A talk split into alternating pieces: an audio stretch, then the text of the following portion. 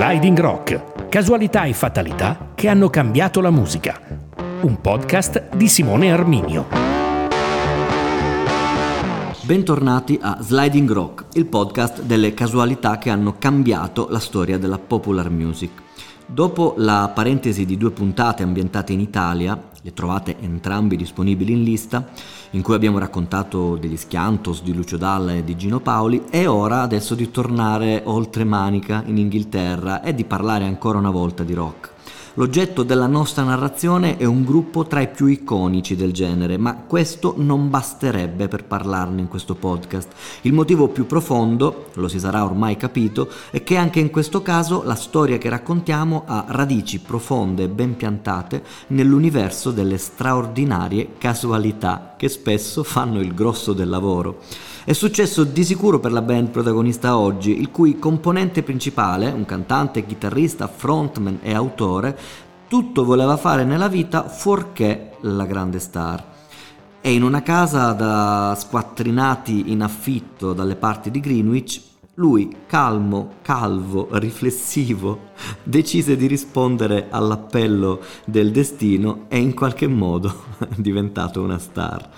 Cosa cambia, si disse, tanto suonare un gioco e senza nulla pretendere, per puro divertimento, inizia la sua storia componendo musica e parole di questa canzone qui, una cosa da niente, eccola.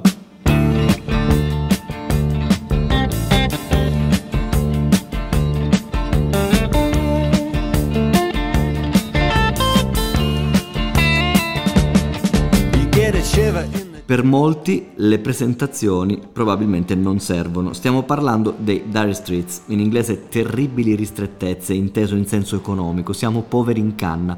Un nome ben poco fantasioso perché nella primavera del 1977, quando è nato, era questa esattamente la condizione di quei quattro amici, quattro inquilini di un appartamento in affitto al numero 1 di Farrer House a Deptford, nella zona di Greenwich a sud-est di Londra.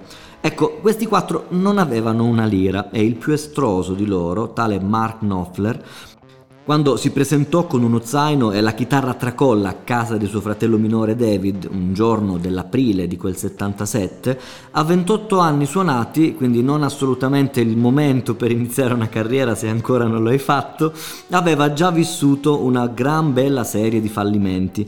Era nato in Scozia e fin da adolescente aveva subito dimostrato una certa dimestichezza con la lingua inglese e questo lo aveva spinto a scegliere un college che lo avviasse al giornalismo, una passione e un'attitudine che il piccolo Mark giudicò subito molto più solide di quella per la chitarra che era nata nel frattempo, una Hofner Super Solid che aveva comprato qualche anno prima per soli 50 dollari dopo aver sentito per anni eh, l'armonica di suo zio e un po' di musica in casa, ma neanche troppa. In ogni caso, quello era un hobby, si disse, e invece la lingua e l'utilizzo della lingua per raccontare i fatti ogni giorno era la sua strada vera. Così giornalismo fu. Il futuro frontman dei Dire Straits fece per due anni a tempo pieno il cronista di cronaca locale allo Yorkshire Evening Post. Ed è un mondo, quello di carta, penna e suole delle scarpe, che così tanti segni avrebbe poi lasciato nella sua produzione artistica. Prima di tutto c'è uno sguardo, un mondo mh, mm, fatto di piccoli dettagli, un mondo precario, sempre sul filo, sempre di corsa e sempre in qualche modo mm, destinato a, a, a finire a sera per poi rinascere il giorno dopo. E così sulla falsa riga della professione giornalistica ci sarà la prima sliding door della sua vita. Se Mark Knopfler infatti non fosse stato giornalista, non avrebbe conosciuto la persona che poi lo avrebbe avviato alla vera sua passione, ovvero il finger picking, un particolare modo di suonare la chitarra e soprattutto non avrebbe eh, scritto canzoni con quel particolare modo di vedere il mondo, come in quella storia di un uomo sbruffone, spregiudicato, che vive la sua vita con velocità, sempre a caccia di notizie, fino poi a morire in auto, diventando esso stesso una notizia. Ecco, questo racconto, per esempio, è il testo di una canzone che poi farà parte del secondo album della band, Communiqué, e è diventato presenza fissa in tutti i concerti dei Dire Streets. Il titolo, ovviamente, è News.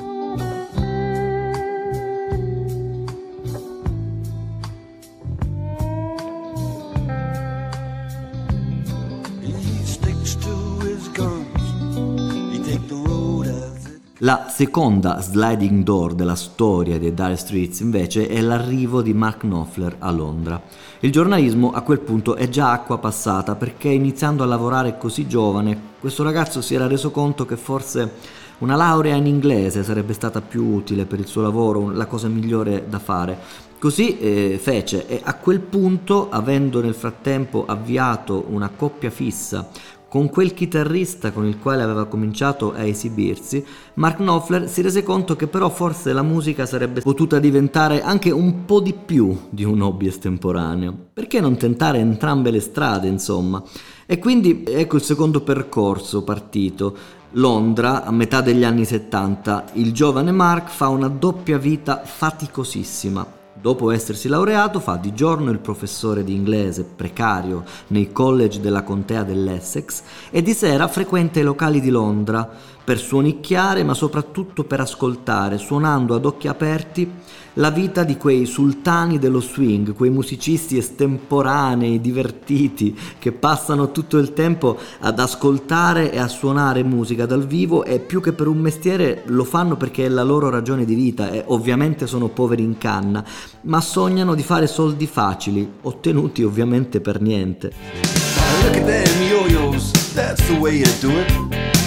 You play the guitar on the MTV. That ain't working.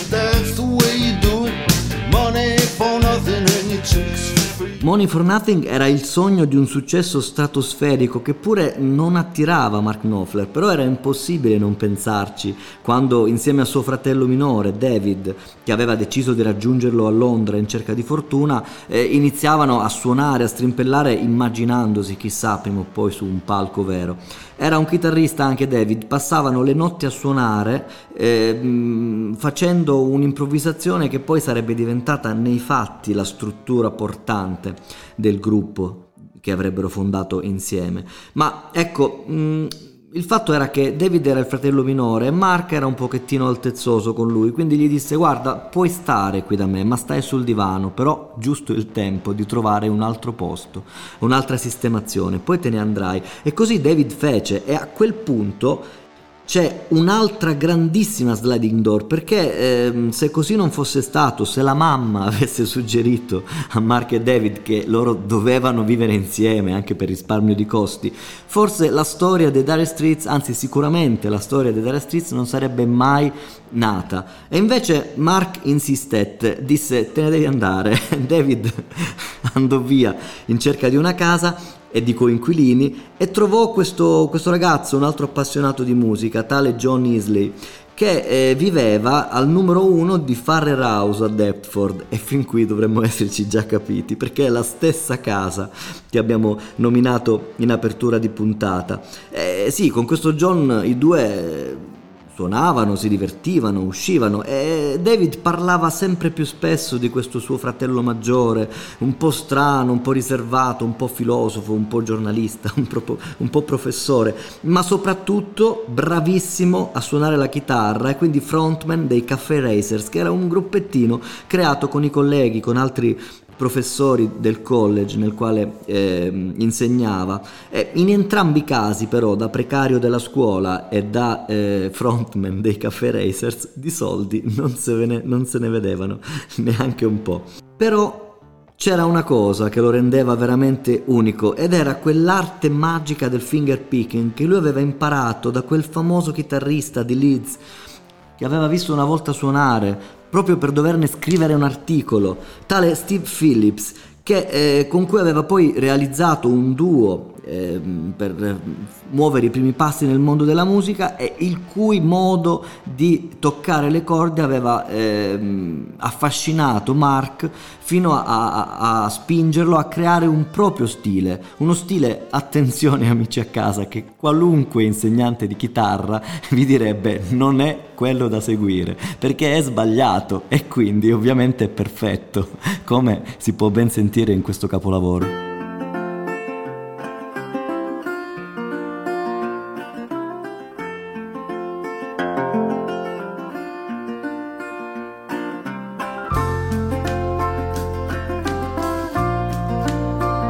Questa era Romeo and Juliet, che poi in futuro così tanto successo avrebbe avuto, ma il tempo che stiamo raccontando è di molto, di molto precedente. Siamo rimasti a David Knopfler che prende casa con John Isley, il bassista e i due iniziano a suonare, e, però fin qui non è ancora successo nulla e niente probabilmente sarebbe potuto e dovuto succedere perché Mark non va quasi mai a trovare suo fratello.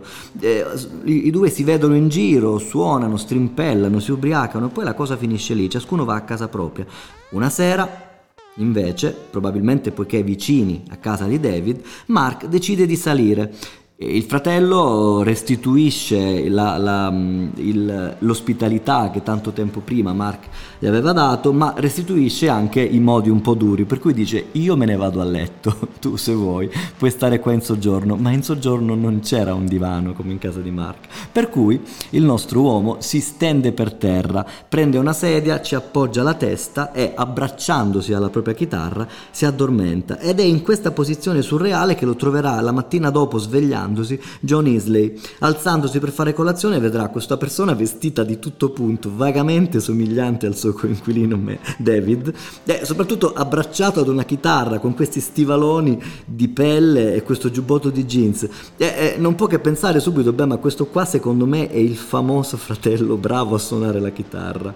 Insomma, i due parlano, fanno colazione insieme, si trovano alla perfezione in merito agli stili musicali e si lasciano con il, con l'idea di poter fare qualcosa insieme, ma anche stavolta c'è bisogno del destino perché altrimenti niente si muove.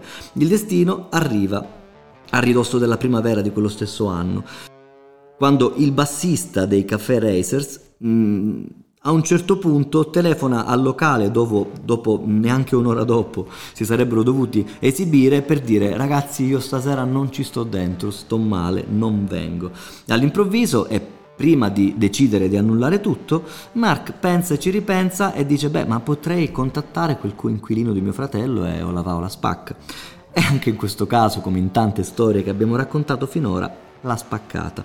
Perché i due si trovano molto bene e iniziano a suonare da quel giorno molto spesso insieme finché Mark decide che è il momento di trasferirsi a casa di suo fratello e di questo suo nuovo amico. E lì in quel momento, in quella casa in affitto al numero uno di Farrer House a Deptford, nasce la struttura che diventerà poi quella di Dire Streets, anche e soprattutto con l'arrivo di un batterista che in fondo è l'unico personaggio illustre perché ha suonato per un brevissimo tempo con i The Primitives, un gruppo poi destinato a fare il suo percorso nel mondo della musica. Ecco, insomma, dopo qualche tempo si decide di suonare insieme davvero, ma ehm, tanta era la voglia di provare dal vivo i brani, però eh, nessun locale era disposto a, a, dare uno spazio così all'improvviso. E allora, niente per niente, perché non suonare per strada? In piazza magari, giusto sotto casa? Beh sì, gli strumenti ci sono, gli amplificatori li possiamo portare, ma la corrente elettrica, chi ce la mette? E tutti a quel punto guardarono John, che era il tenutario del contratto d'affitto dell'appartamento. E un minuto dopo un lunghissimo rotolo di filo elettrico già penzolava dal balcone dell'appartamento fino ad arrivare al punto in cui era stato allestito il palco. Il concerto poteva incominciare. Andò tutto benissimo e da quel momento in poi i quattro decisero davanti ad una birra che si poteva creare una band. Ma no, perché chiamarla Caffè Racers? Quella è una storia diversa, non, non si può continuarla avendola cambiata così tanto. Ci vuole un'idea nuova e così al tavolo della cucina dell'appartamento di Farrer House, di fronte a bollette scadute della luce da pagare e all'affitto ancora in arretrato, ad un amico di quel batterista venne in mente che forse un nome perfetto per quel gruppo di squattrinati era proprio senza soldi, terribili ristrettezze, tradotto in inglese Dire Streets.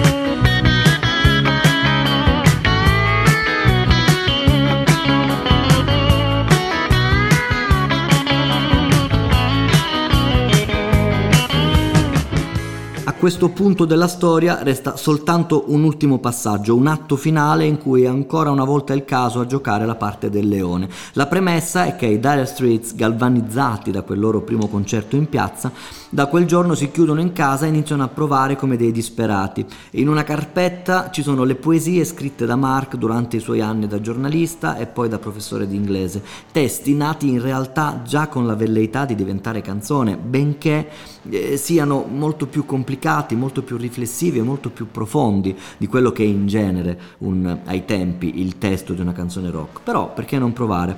Così eh, nascono degli arrangiamenti e quando tutto è pronto si decise che il passo successivo è provare a mettere su un nastro tutti quegli sforzi.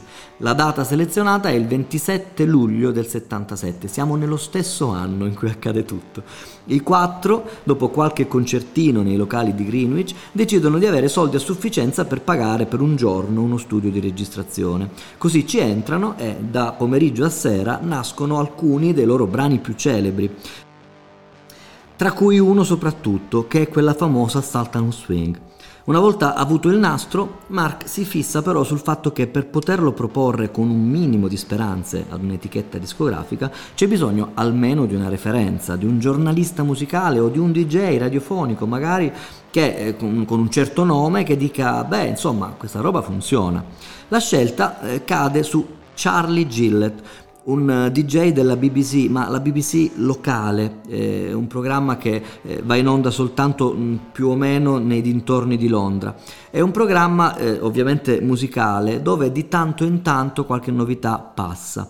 Ecco, il pacco che eh, qualche giorno dopo il DJ riceve contiene una cassetta e una lettera. Caro Charlie, ti ascoltiamo e ti stimiamo moltissimo. Noi siamo i Dire Streets, abbiamo fatto queste canzoni e vorremmo da te sapere cosa ne pensi per poter eh, migliorare qualcosa e poter dopodiché andare a proporre i nostri brani ad una casa discografica. Ma Gillette mette su il nastro e rimane folgorato da quei cinque brani, ma soprattutto da Saltano Swing il cui assolo gli entra nelle orecchie e gli urla tu devi farmi conoscere al mondo. D'altronde stiamo parlando di questa genialata qui. Eh.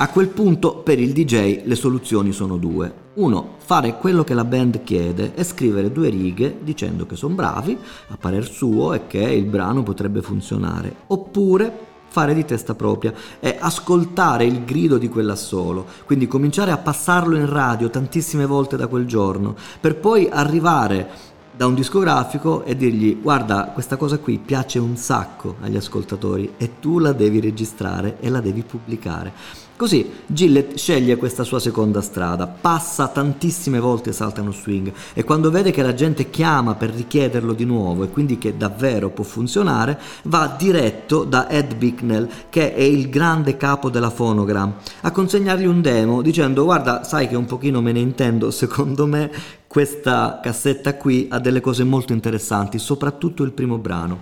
Bicknell lo prende, si fida di Gillette, ma aspetta qualche giorno per ascoltarlo. Poi una mattina sotto la doccia dice: Beh, dai, sentiamoci quella roba lì mette la cassetta e lui stesso racconta che è arrivato all'assolo di Saltam Swing, interrompe di colpo il flusso d'acqua, esce correndo dalla doccia rischiando di cadere, raggiunge il telefono, chiama Gillette e dice chiama subito i tuoi amici e blindali perché pomeriggio per loro è pronto un contratto. Ed è quello l'inizio del cammino della vita per i Dire Streets.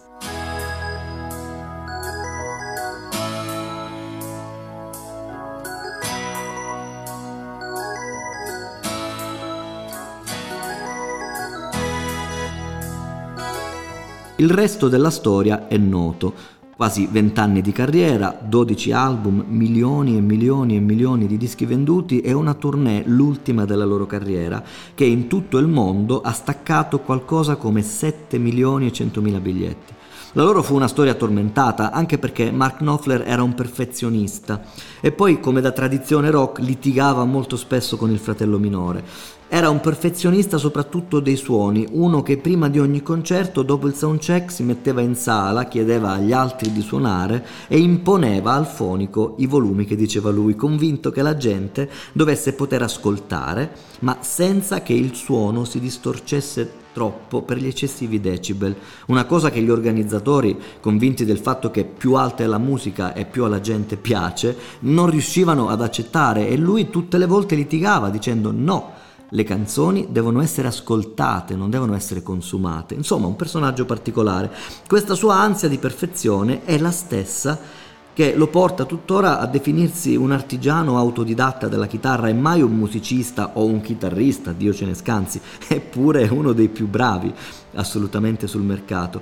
Ecco, quella stessa sua ansia da prestazione lo ha portato un giorno del 1985 a sperimentare un'ultima cosa, che vogliamo raccontarvi, perché si tratta di una piccola cosa che poi è diventata gigantesca nel mondo. A un certo punto i suoi discografici, prima della realizzazione del, dell'ultimo album, gli propongono una nuova tecnologia un po' particolare che in qualche modo bypassa eh, la, il, la, registrazione fisica attraverso un microfono, attraverso eh, cose concrete, una puntina poi di un vinile e cerca di andare oltre, cerca di eh, smaterializzare il suono per riprodurlo artificialmente. Una cosa a cui nessuno accetta di credere e di dare conto, tranne Mark Knopfler, perché pensa che forse proprio quella cosa lì può essere la chiave di quella perfezione che lui da anni insegue senza trovare. Così si convince a registrare il proprio disco in questa nuova modalità e fa di più, decide che una cosa del genere merita un'attenzione massima nei confronti di ogni minimo suono. Alla fine il risultato è niente male. Eh, il disco si chiama Brothers in Arms e in teoria ha funzionato perché rimane ad oggi uno degli album che ha venduto più copie nella storia della musica contemporanea, con oltre 30 milioni di dischi venduti. E peraltro è ancora oggi un eh, capostipite di quella eh, limpidezza del suono, tant'è che ancora oggi molti fonici lo utilizzano per testare l'impianto prima di provare gli strumenti. Beh, il merito è in realtà di questa nuova modalità di registrare, soprattutto poi anche di incidere in un supporto, che è un supporto nuovo, un tondino di plastica sbrilluccicante, quasi buffo da vedere perché è piccolino. Eh, il suo nome quasi fa ridere quando ai tempi, siamo nel 1985, i Dire Streets decidono di essere i primi a sperimentarlo e dicono vabbè insomma abbiamo fatto un tentativo poi chissà faremo comunque il vinile di questa roba qui. Questa roba qui si chiama CD ed è il primo della storia della musica. Beh anche in questo i Dire Streets hanno fatto storia